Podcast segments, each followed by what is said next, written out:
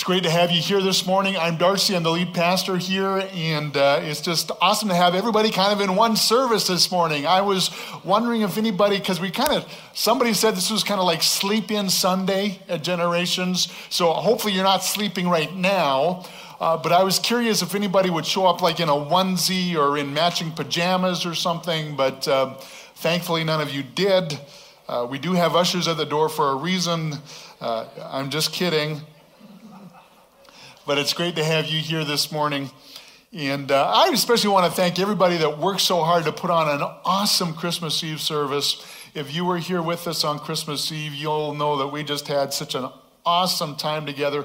We had almost 500 people, and it was just so great. And special thanks to our, our hospitality team that worked so hard to provide us a lovely uh, refreshments before the service, and then everybody that was involved in the service, especially the, our Kids Zone junior leaders.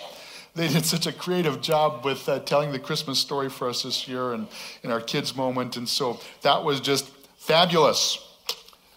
But this morning we're finishing up a series that we have called uh, Fear Not. Fear Not. Uh, I was flipping through the news this week online and I was startled by this headline in the National Post. Burst of Christmas earthquakes near Vancouver Island raise fears of the big one. Did you feel it? Of course not. But apparently, just before Christmas, there was a flurry of earthquakes off of the island, um, something like nine plus earthquakes in two days. And of course, you all knew that, not because you felt anything, but because all of your friends and family across the rest of Canada were furiously texting you, going, Are you okay? Are you okay? They always find out about this stuff before we do, right? Absolutely. Absolutely. Now we know earthquakes happen and, and big earthquakes happen. In fact, you know, we're all kind of waiting for the big one, right? Did you know that there is a, a word that describes the fear of earthquakes? It's called seismophobia.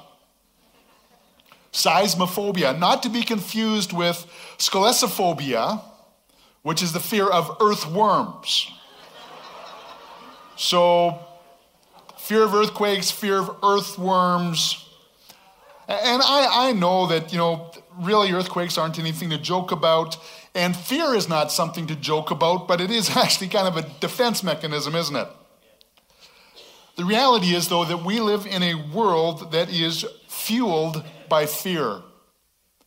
Fear actually is big business.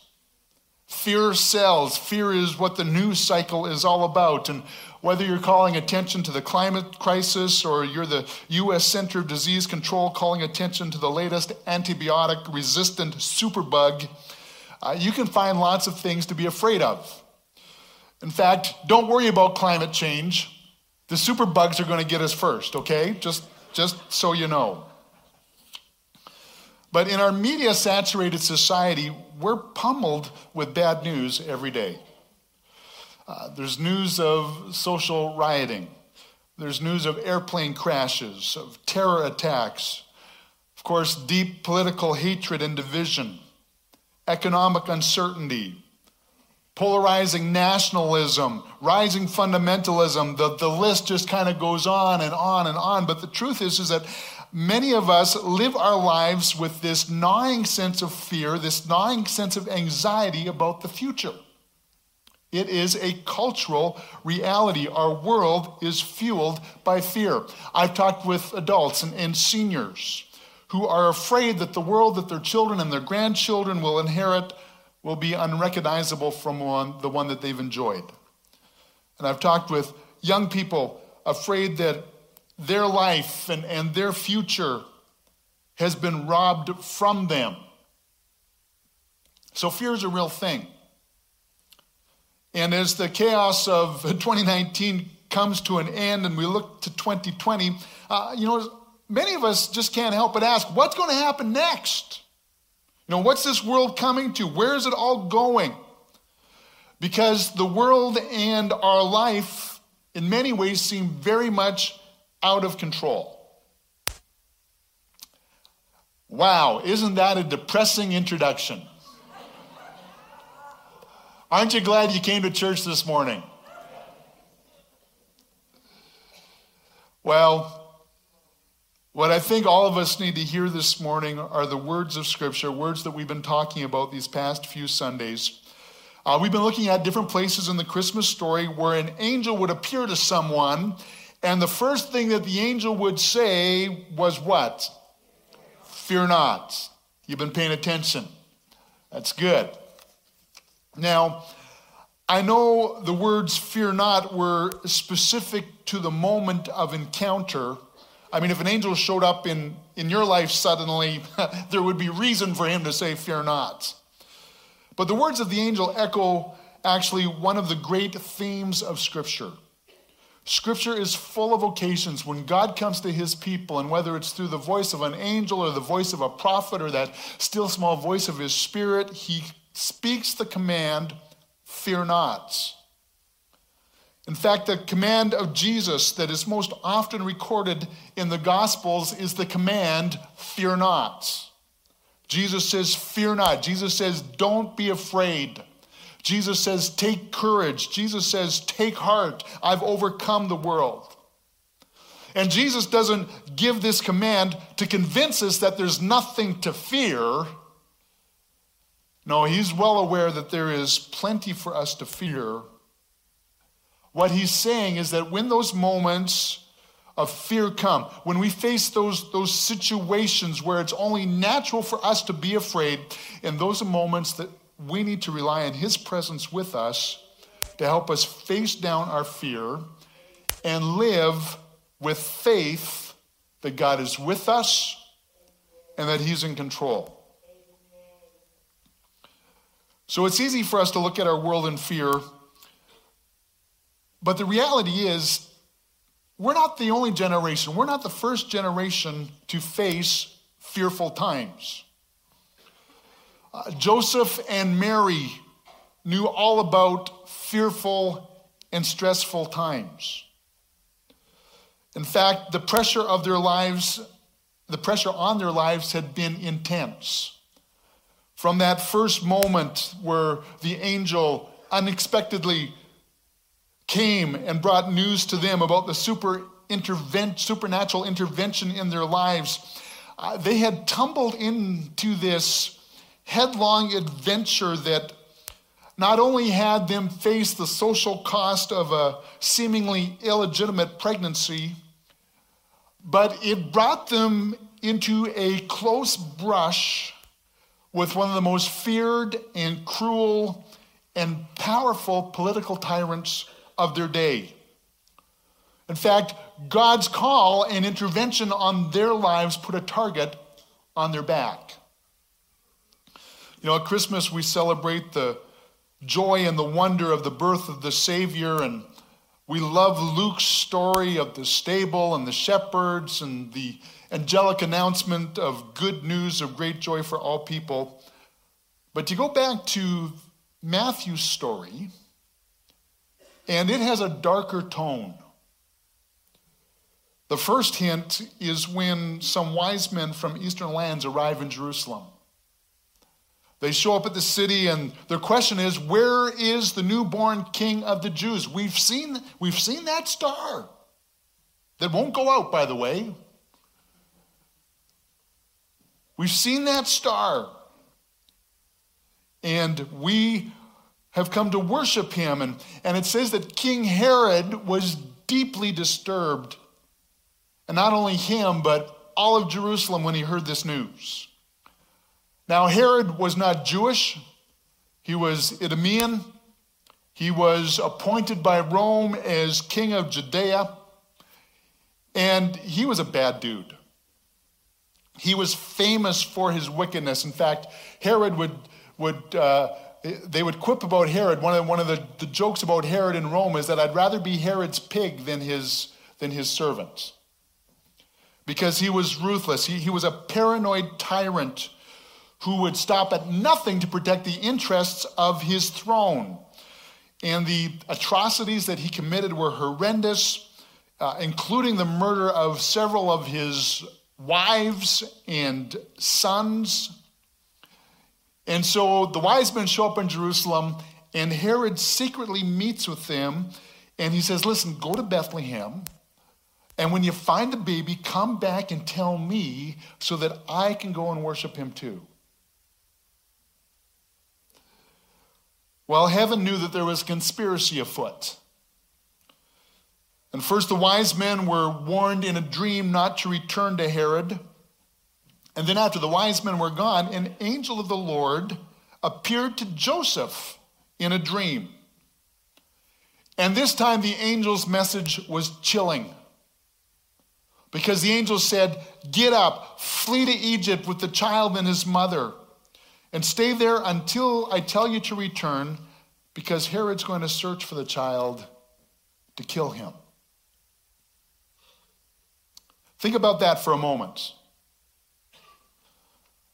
The king of the land, the, the, ruler with all of the political and military resources at his disposal, was coming for you, was coming for your child.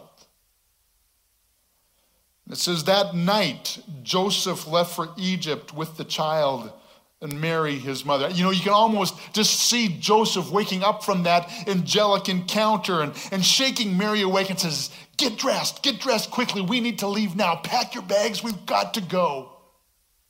We've got to run. We need to go now.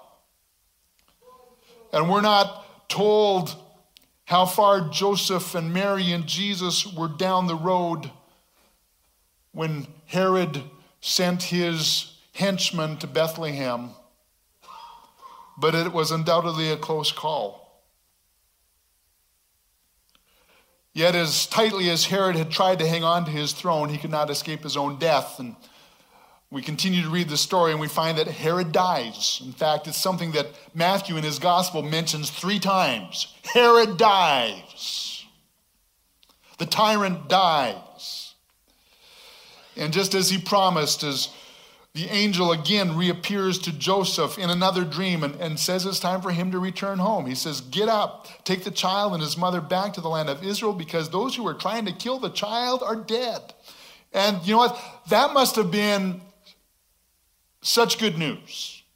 That that must have been such a relief to Joseph and to Mary as they dwelt there in, in Egypt because the danger was over, that the peril had passed, their forced exile to Egypt, their life as refugees had ended, and they could finally return home to the stability of family, the comforts of home, uh, the friendship that they were longing for, and, and just essentially get on with life, go on raising their miracle son. So it says that Joseph got up and returned to the land with Jesus and his mother.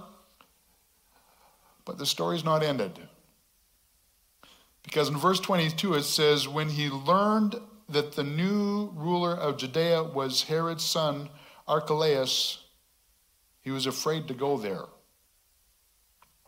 And that verse 22 is really the verse that I want us to stop and consider this morning.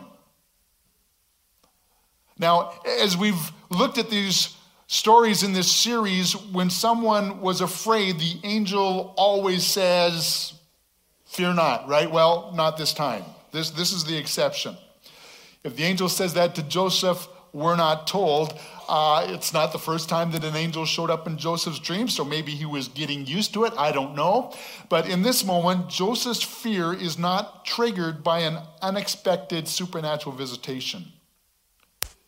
The root of Joseph's fear is much more conventional, much more ordinary. It was based on circumstances. It was based on the unknown of what was going to happen next. Yes, you know, mad King Herod was dead. That was great. But as Mary and Joseph began their journey home, likely intending to return to Bethlehem, they learned something that sent a chill of fear through their heart and through their mind. Yeah, Herod was dead, but his 19 year old son, Archelaus, had been appointed king in his place. And if Herod was a paranoid tyrant, Archelaus was a violent madman, even more unstable than his father. In fact, shortly after Archelaus assumed the throne, there, there was a riot at Passover in the temple in Jerusalem. And Archelaus sent in his henchmen, and over 3,000 people were killed. And maybe it was the story of that encounter that Joseph heard. But whatever it was, Archelaus quickly became known for his cruel temper, his mental instability, his callous violence. And so here's Joseph and Mary and, and, the, and the child on their way back to Bethlehem in Judea when they hear the news that, you know what, Captain Crazy is still on the throne. And after all that they'd been through, after all that they had experienced with, with all of the political turmoil and violence and unrest, Matthew's gospel says that Joseph was afraid. Joseph was afraid to go there. And I understand that. I think I would be too. And as Joseph thought about all that was happening in his world, as he tried to look forward as we often do as to what was to come, as, as we try to make our way, as we try to make our plans, as we try to determine where we should go, as they were literally walking into the next chapter of their lives with all the responsibility that had been placed on their shoulders as the parents and the guardians of the infant Jesus. When they heard the news, there was this undeniable apprehension this anxiety about what was to come. I mean, really, how was this all going to work out? What were they supposed to do? What unseen danger was lurking around the next corner? What was the wise and the prudent course of action given the circumstance that they were facing?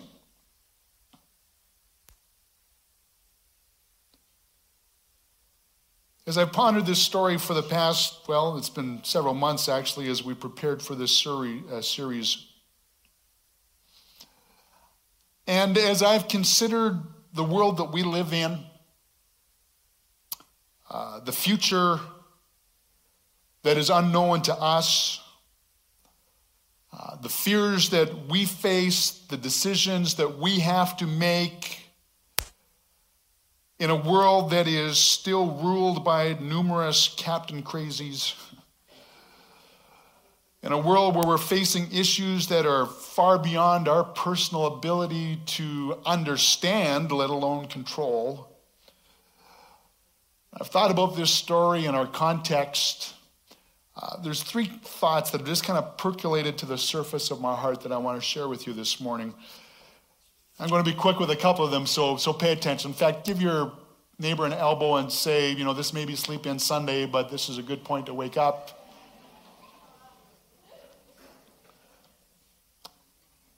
First thought is simply this friends, God knows our circumstance. God knows. God knows my circumstance, God knows your circumstance. And the first thing that just so powerfully hits me as I read this story is that God knows what's going on in our world. God knows what's going on in our lives. There's nothing that He's not aware of. There's nothing that He hasn't seen. There's nothing that He hasn't heard. There's nothing that He doesn't know. And I don't know if the, the wise men were really that wise going to Jerusalem in search of the newborn king. I mean, that's where you'd expect a king to be born. But certainly, what they didn't know was the chain of events that would spark by their arrival and their seemingly innocent question Where is he who's born king of the Jews? They didn't know the tragedy that would spiral from that comment.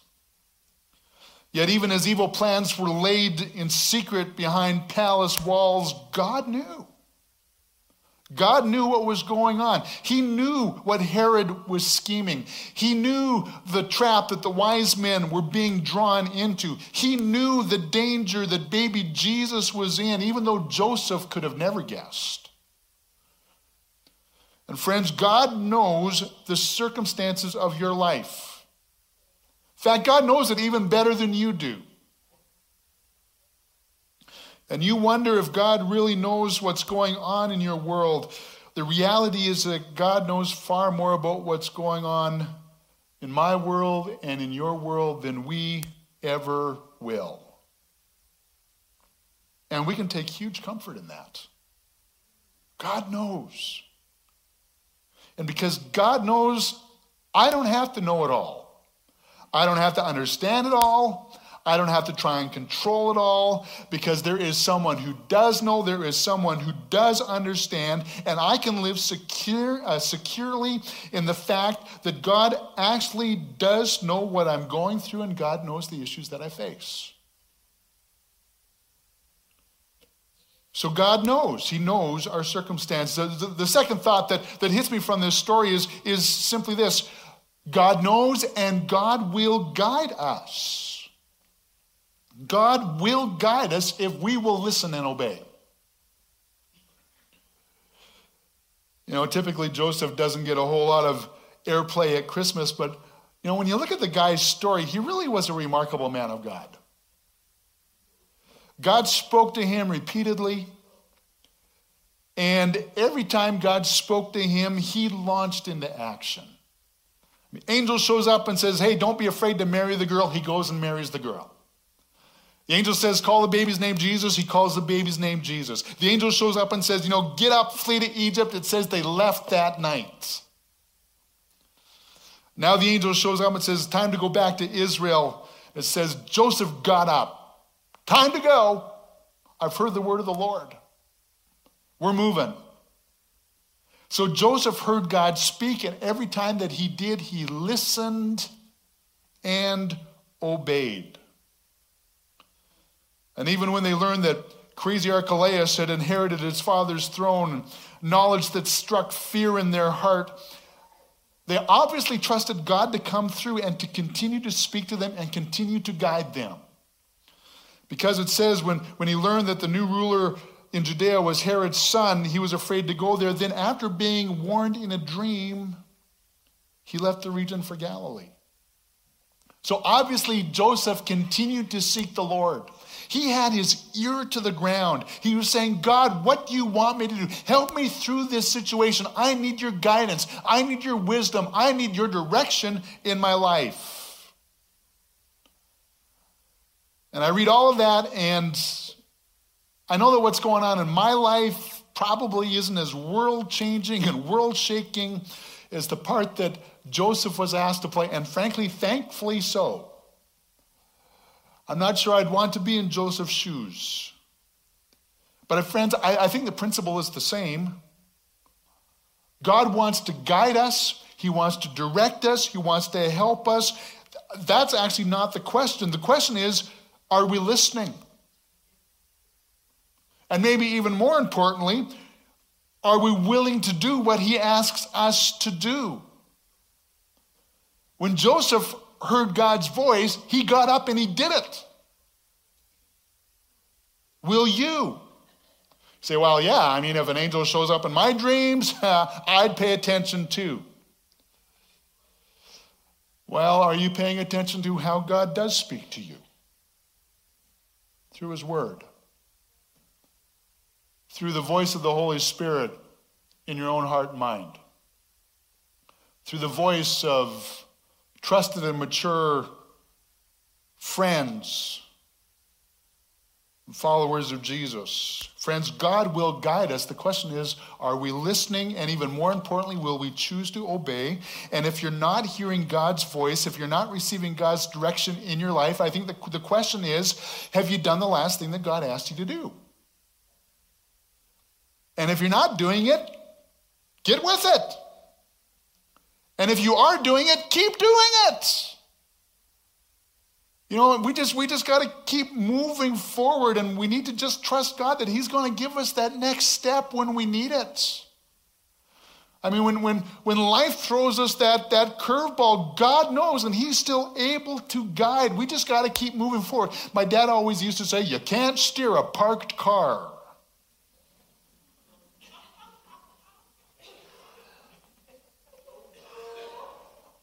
Some of you not only need to get out of park, you need to take the safety brake off. We need to start moving forward with what God's asked us to do. Because God knows what's going on and God will guide us if we will listen and obey. Some of you just got a word from the Lord.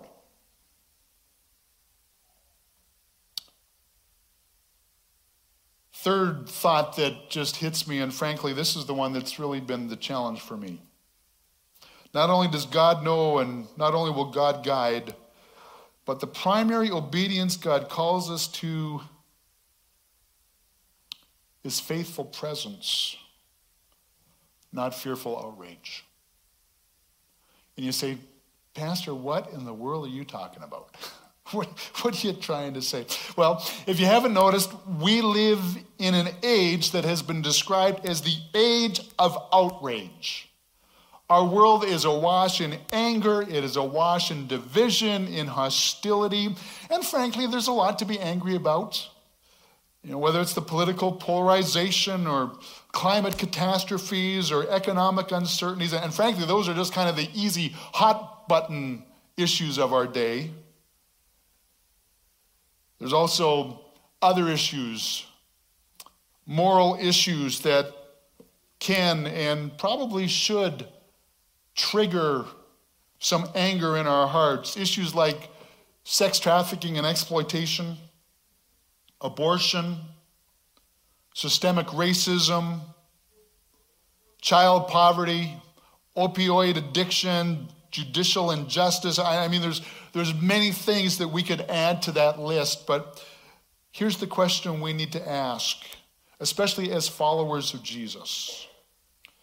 Is our engagement with culture motivated by seeing others experience the goodness of God or a fear of losing our cultural influence?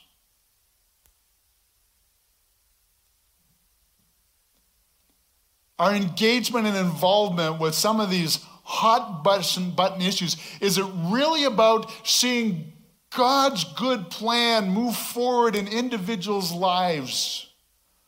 Or is it more about us just wanting to kind of assert our rights and our authorities, our place in this world? And, and friends, if we're honest, sometimes our engagement with social and moral issues is not really about the mission of God in the world.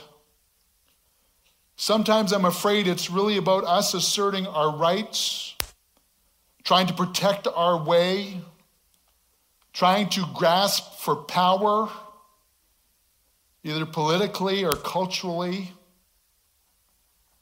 And the fear that is in our hearts is that it's too late. We've lost control. So we're gripped by fear. And fear becomes the thing that drives us. It, it, it, it is what is just there in our hearts as we look at the world around us and the issues that we're facing and what's going on in our, in our nation and, and in our world. But, friends, here's what happens when you're afraid too long. Two, two things can happen when, when our lives are, are governed and driven by fear. Number one, you can become apathetic or you become angry. Apathy sets in when you're overwhelmed by the issues that we face. You know, it's just too big, they're too bad, there's, there's too much, and there seems so little that we can do about it. And if you try and do something about it, it's going to be hard work, and you're going to get you're going to get dirty, it's going to be messy, you're going to be misunderstood. And so many of us look at all that and we check out. We go, you know, really, what can I do? So we become apathetic. It would be the equivalent of, of Joseph hearing that Archelaus is on the throne and going, Hi, you know what? We should just go back to Egypt. We were safe there.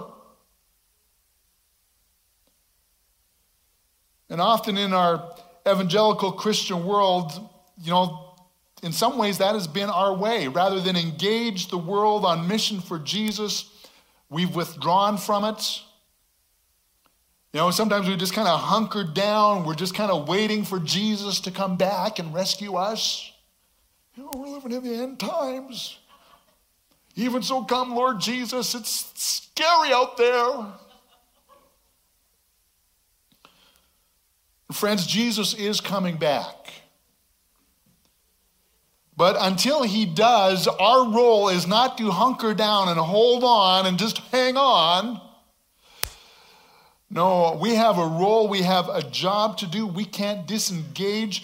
We are called to exert a faithful presence in our world, and we can't allow apathy to sneak in and derail the opportunity that God has for us to make a difference for Him in our community, in our country, on this planet. So we can't allow our fear to allow us to become apathetic. The other thing, the other response that happens when you're afraid too long is anger. Fear leads to anger. And in our current world, frankly, I think this is this is the issue. You can't turn on the television, you can't look at social media, you can't hardly even have a conversation sometimes without this anger that is there, just seemingly percolating below the surface. And fear leads us to lash out in anger at people, people who are not like us, people who disagree with us, the people who don't think like us or don't believe like us. And then fear leads us to put our trust in the wrong people, in the wrong things, for the wrong reasons, to put our trust in, in, in people and things to protect us, to provide for us. And then fear leads us to grasp at power and influence in illegitimate ways, especially in times of great social and cultural change. And fear leads us to just kind of turn up the volume and turn up the rhetoric and turn up the accusations and engage in culture wars that encourage us as followers of Jesus to, frankly, behave in ways that Jesus wouldn't.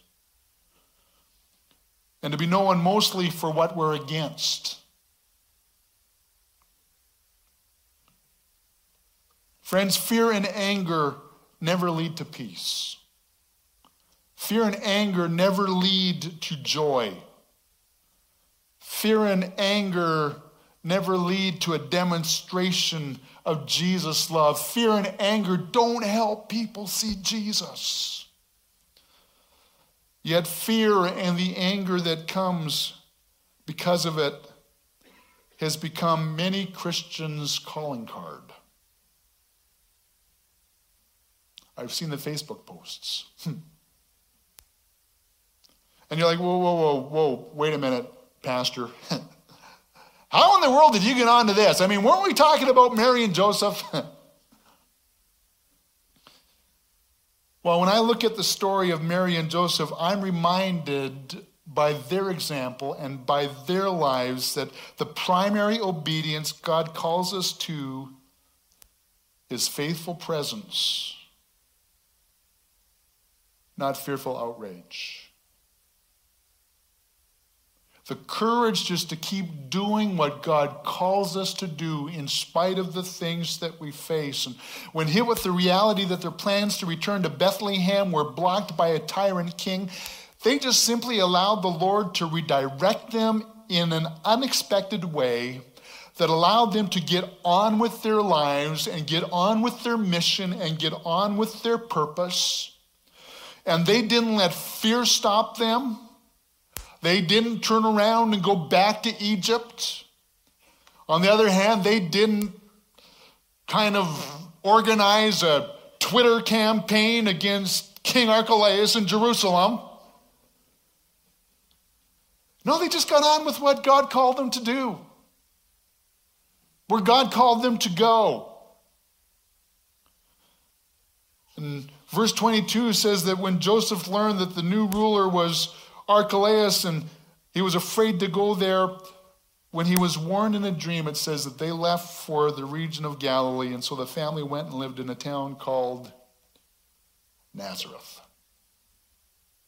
Now, of course, we've read Luke's story, and we know that from Luke's gospel that Nazareth is really where it all started, right? But we need to understand that, that Nazareth really wasn't much to go back to. In fact, they say it probably only had about 500 people. It was in the middle of nowhere, far from anything important or powerful or significant. But that's where Mary and Joseph and Jesus, in response to the word from the Lord, settled. And that's where they got on with life. That's where Jesus was raised. And that was where he grew in favor with God and man. And here's where this speaks so powerfully to me. Instead of me getting all anxious and afraid and fearful of things that I cannot control and things that I can do very little about, instead of allowing my fear to devolve into paralyzing apathy or allowing my fear to rise up in anger, the most important thing I can do is just get on with my life, serving Jesus the best that I can in the place that He's called me to. I just need to keep doing what God's called me to do. I just need to continue to walk forward with my life. Friends, it's called faithful presence. I just want to be present in the moment where God has called me, and I want to be faithful to what He's put on my life and what He's put in my heart, the mission of God that He's called all of us to. James Davison Hunter says this a, a theology of faithful presence first calls Christians to attend to the people and the places that they experience directly. It's not that believers should be disconnected from or avoid responsibility for people and places and issues across the globe. Far from it. But with that said, the call of faithful presence give priority to what is right in front of us. In our family, in our community, in our neighborhood and, and the city and the people that live there. Because, friends, it's, it's when we pay attention to what's directly in front of us, the, the things that we engage with every day. It's there that we learn forgiveness and humility and practice kindness and hospitality and charity. And it's there that we grow in patience and wisdom and we become clothed in compassion and gentleness and joy. And that's how we change our world. That's how people see Jesus. To say it another way, as followers of Jesus, we really need to focus first on the things that we can do rather than energize the fear of things that we don't like or can't change. And if we will focus on being faithfully present in, in, in, the place where God directs us, in the place where God guides us, in the place where God calls us, then God is able to continue to work in and through us and begin to address those things that are beyond ourselves. So, as followers of Jesus, we just can't get sucked into this age of outrage with its anger and with its fear, because, friends, it's going to paralyze us. It's going to destroy our ability to accomplish what God has called us to do. We just need to keep serving Jesus. We just need to keep pressing in to what He's called us to, uh, with gentleness and humility and with respect and with generosity for others and with love and passion and commitment to God. And we need to understand that gentleness and boldness are not mutually exclusive. We still need to be bold, but we need to be bold in our love. We need to be bold in our kindness. We need to be bold in our courage. And just like Joseph, we're called to faithfully just get on with the job. Even if the world's in stormy seas. Even if Captain Crazy is on the throne. Even if we feel threatened or marginalized or displaced.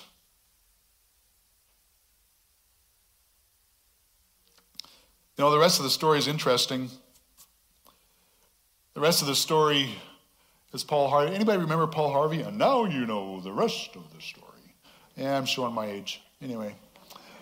The rest of the story is that Archelaus, because of his violence and emotional instability, was actually removed from power by Rome and banished to Gaul. So God used Rome to take care of Archelaus. And then you read the next chapter, and the next verse there in Matthew talks about a guy that God raised up by the name of John the Baptist. And John came of age, and John confronted the powers of the political and religious establishment, paving the way for Jesus' ministry. And it was Jesus who eventually confronted the powers of evil and defeated them. Not through angry Facebook posts, but through his shocking death on a cross.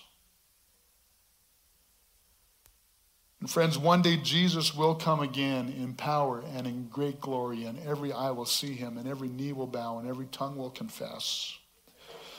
But until then, until then, we are called to embrace his humility and embrace his servanthood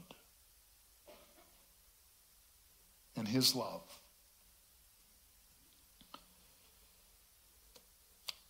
As we look forward to a, near new year, living in a world fueled by fear, we need to choose a different path. And I want to close with this passage from Isaiah chapter 8. You want a good word for the new year, a good verse? It says, The Lord has given me a strong warning not to think like everyone else does. He says, Don't call everything a conspiracy like they do. Don't call everything a conspiracy.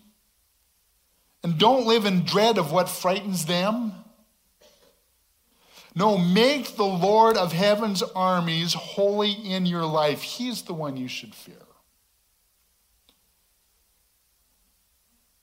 He is the one who should make you tremble because he's the one that will keep you safe.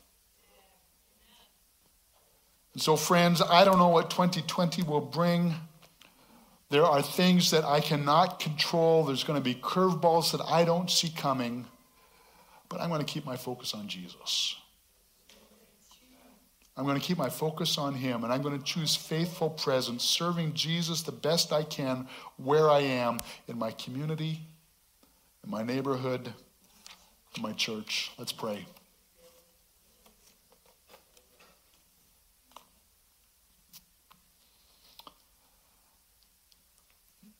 Lord, I thank you for the privilege that we have of serving you in this place and in this time.